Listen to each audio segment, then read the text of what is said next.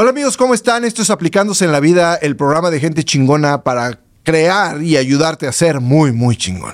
Y el día de hoy vamos a tener un invitado, Darwin Salas, que es un empresario méxico-americano que ha tenido mucho éxito, sobre todo en el Middle West, aquí en Estados Unidos, y que nos va a compartir su punto de vista como mexicano empresario y cómo ha roto con todas esas barreras este, que a veces traemos desde México a Estados Unidos para ser un mexicoamericano exitoso. Entonces ya comienza aplicándose en la vida.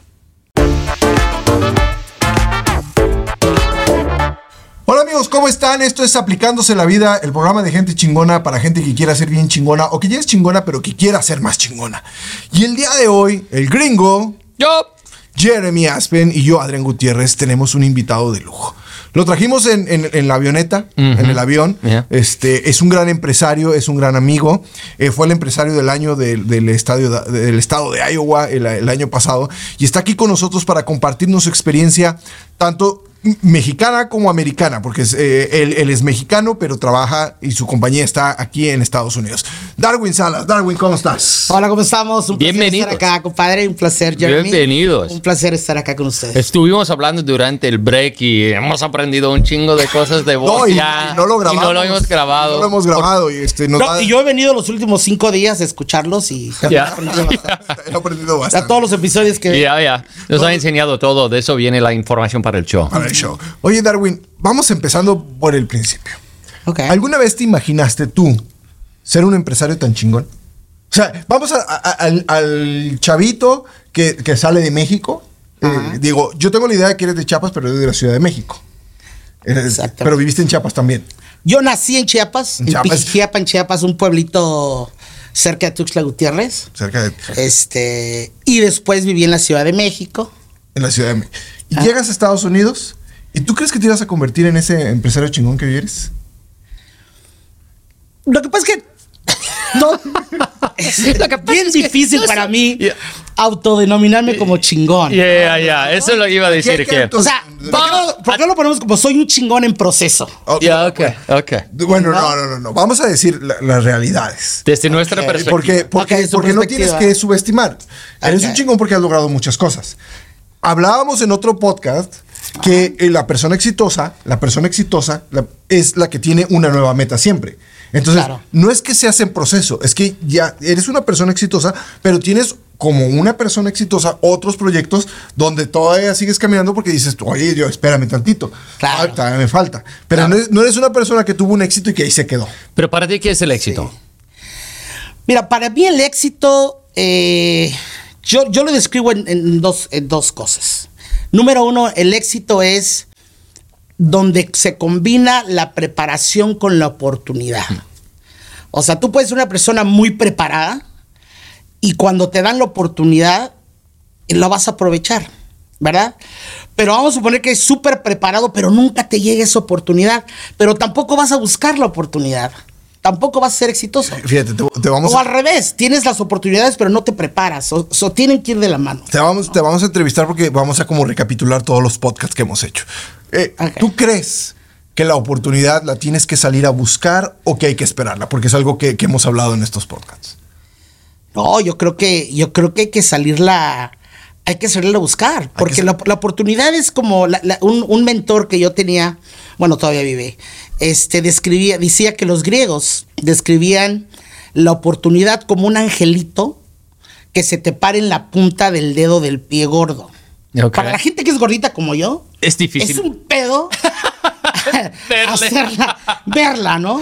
Este, entonces, si tú no la agarras, se va, ¿verdad?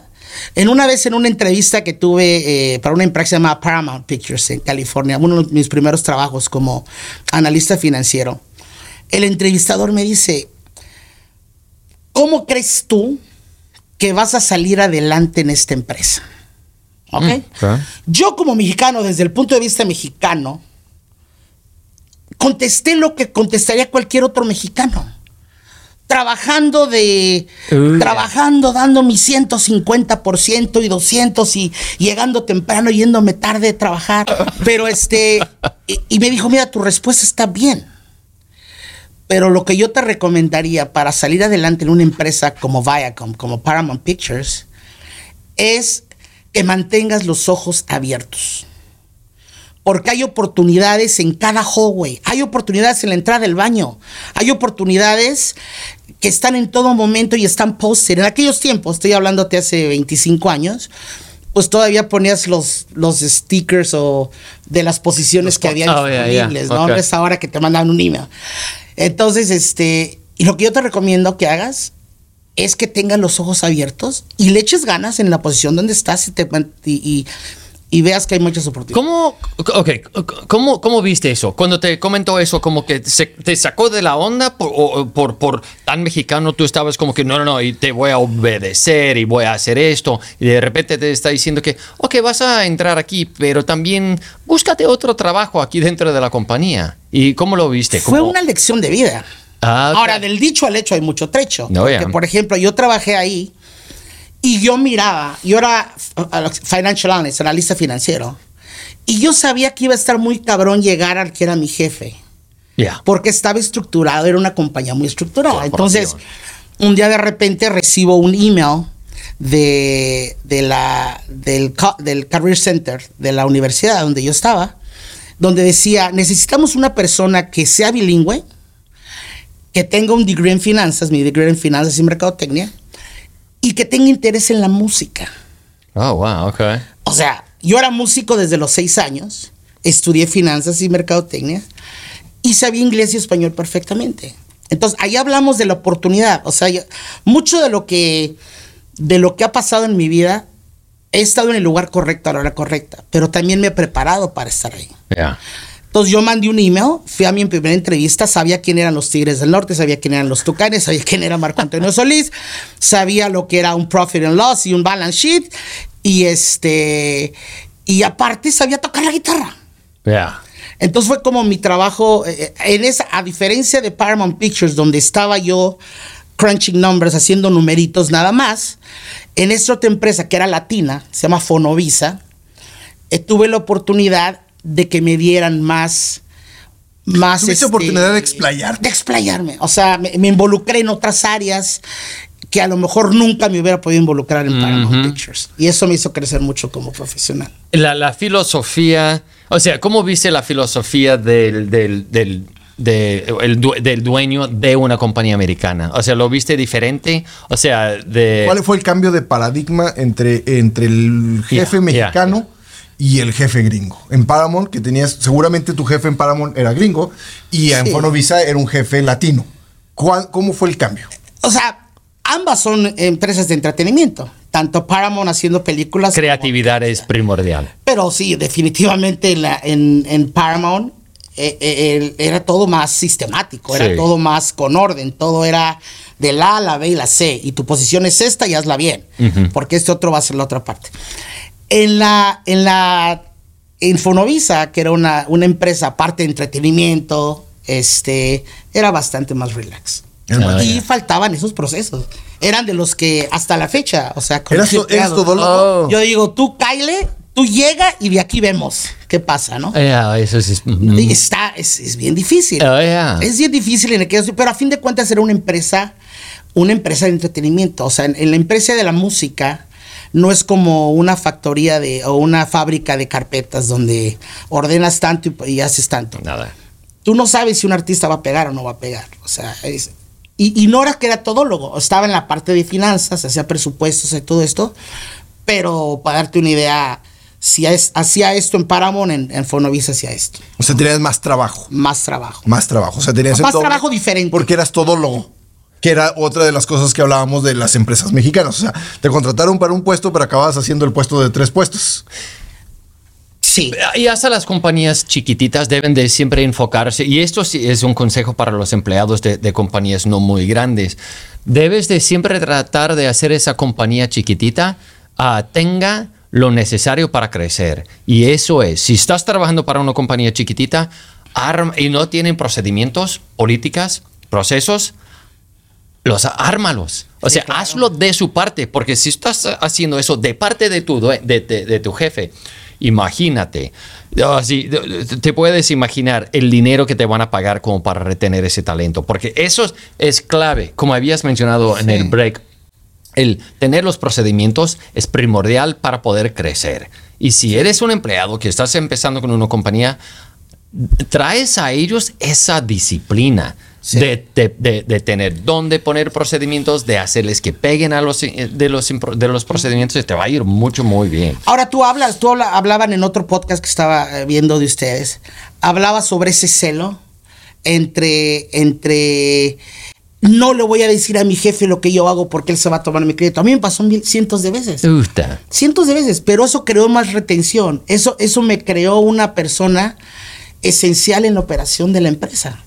A punto de que cuando mi jefe se fue de la empresa, yo fui el primero que consideraron para la posición que era Ya, de mi claro jefe. que sí. sí. ¿Me explicó? De las cosas que hemos tocado en el podcast, hay, hay una que tú dijiste muy importante.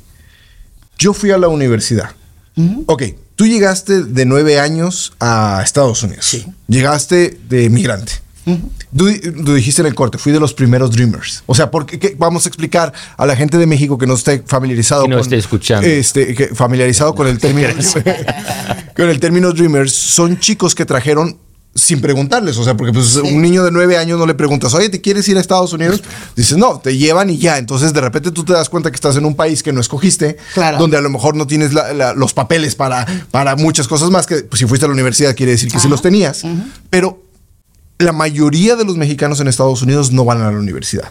La estadística hasta el 2010 era que menos del 11% de los mexicanos que ya tenían una situación legal en Estados Unidos iban a la universidad. Esto ha cambiado en los últimos 10 años, estamos llegando ya casi al 18%, pero es incluso inferior a los universitarios que tenemos en México. En México el 24% de la población actualmente está yendo a la universidad. Y aquí en Estados Unidos, que tienen todas esas oportunidades que en México se supone que no tenían, Sí. no va. ¿Por qué fuiste a la universidad?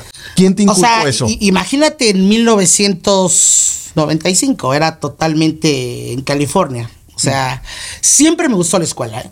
Desde que llegué acá, este, yo llegué a, a lo que era junior high, al, al grado 7, terminé la primaria en México. Y siempre, siempre fui una persona muy involucrada. Siempre me gustó estar dentro de, dentro de las cosas. Aprendí el lenguaje. eh, ¿aprendiste rápido? rápido. Relativamente. Sí, sí, sí. O sea, cuando llegas a Estados Unidos de inmigrante y eres jovencillo, pues lo aprendes de volada, ¿no? Este. Cuando. Cuando.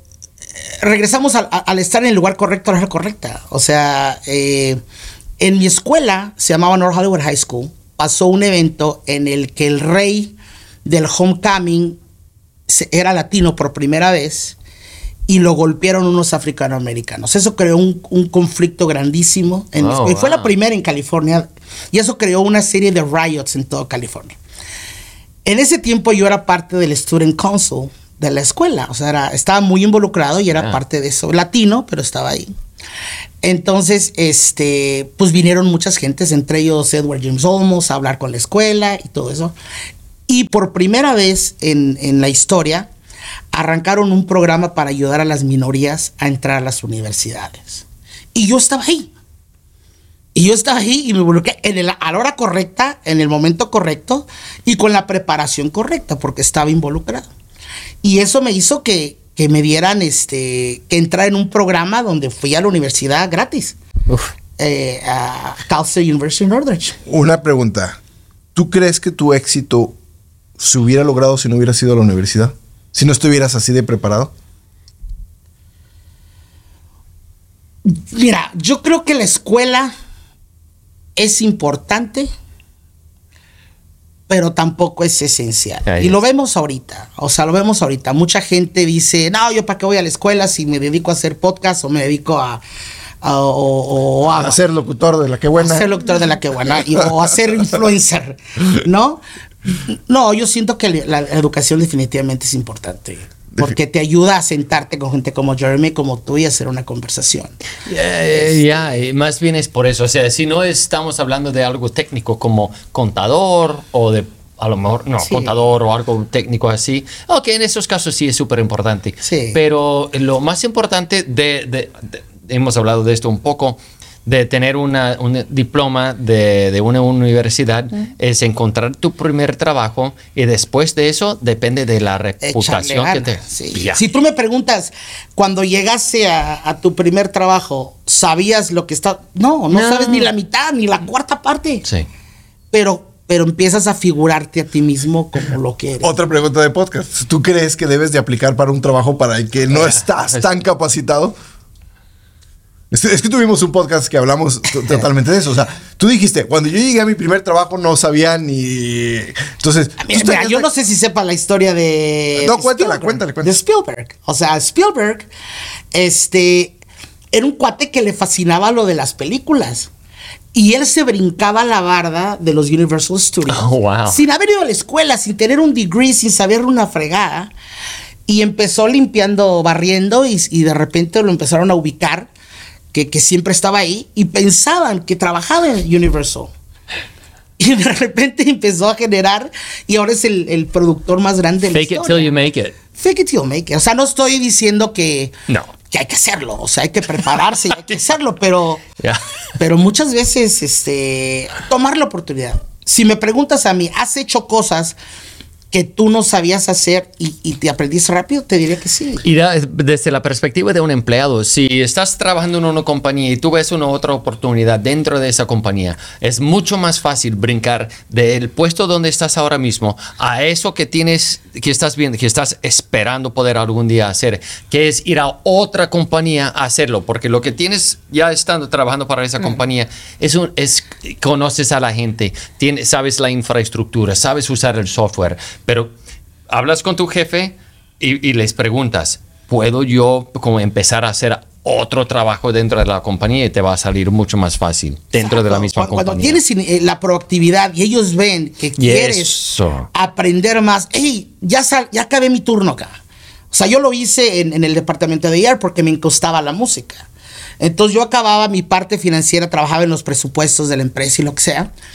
Y después eh, me le juntaba a mi amigo Federico Elrich, que era el, el- el departamento de producción. Le dice, hey, eh, eh, Federico, ¿no tienes algo que pueda yo hacer? A lo mejor ir a algún estudio, ir a algo para involucrarme en la parte musical. Y eso fue lo que me trajo a, a- dentro de la, de la compañía disquera a tener el link con el presidente de la empresa, porque sabía la parte De promoción de música y la parte financiera. Y fue mi mentor.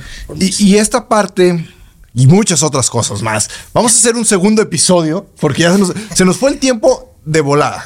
Entonces tenemos mucho que explotarte, tenemos mucho que aprenderte, tenemos muchas cosas que sacarte de tu historia porque apenas vamos en el principio. Entonces vamos a hacer una segunda parte, no sé si una tercera parte, pero vamos a hacer una segunda parte segurito para seguir entrevistando a Darwin Salas. Esto es Aplicándose en la Vida, el programa de gente chingona, bien chingona, y trajimos a gente muy chingona para que les platicara su experiencia. No,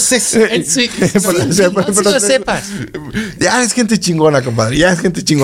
Este, y Jeremy es bien chingón, y yo soy bien chingón, y el Alex es bien chingón. Eh, para que aprendan de estas historias que a lo mejor alguien como nos está escuchando en México o a lo mejor en Estados Unidos y dice, híjole, yo puedo tomar esto de Darwin, esto de Jeremy, esto de Adrián para construir mi super yo y aplicarlo en mi, en mi persona y en mi proyecto personal para tener otro tipo de resultados, porque a lo mejor no quieren este, ser gerentes de Fonovisa o, o no quieren ser directores de Anikim o no quieren ser escritores, pero cada quien tendrá su proyecto personal. Entonces, síganos en nuestras redes sociales Anikim MX, en Instagram Anikim, en Facebook también Anikim, para que encuentren este y otro podcast. Y pues, Jeremy, un placer estar el día de hoy. Yeah, siempre, siempre Gracias. tener aquí. Hoy, ah, vamos a tener. Vamos otro a tener episodio, otro. ya, ya. Darwin, este, nos te esperamos en el próximo podcast. Mañana, la Maña- próxima mañana- semana. la próxima para la semana. próxima semana. Se va, Ponte mandamos, la misma camisa. Mandamos el avión por ti. No tengo, nomás tengo dos. Entonces, este. Y, y yo soy Adrián Gutiérrez. Nos escuchamos próximamente.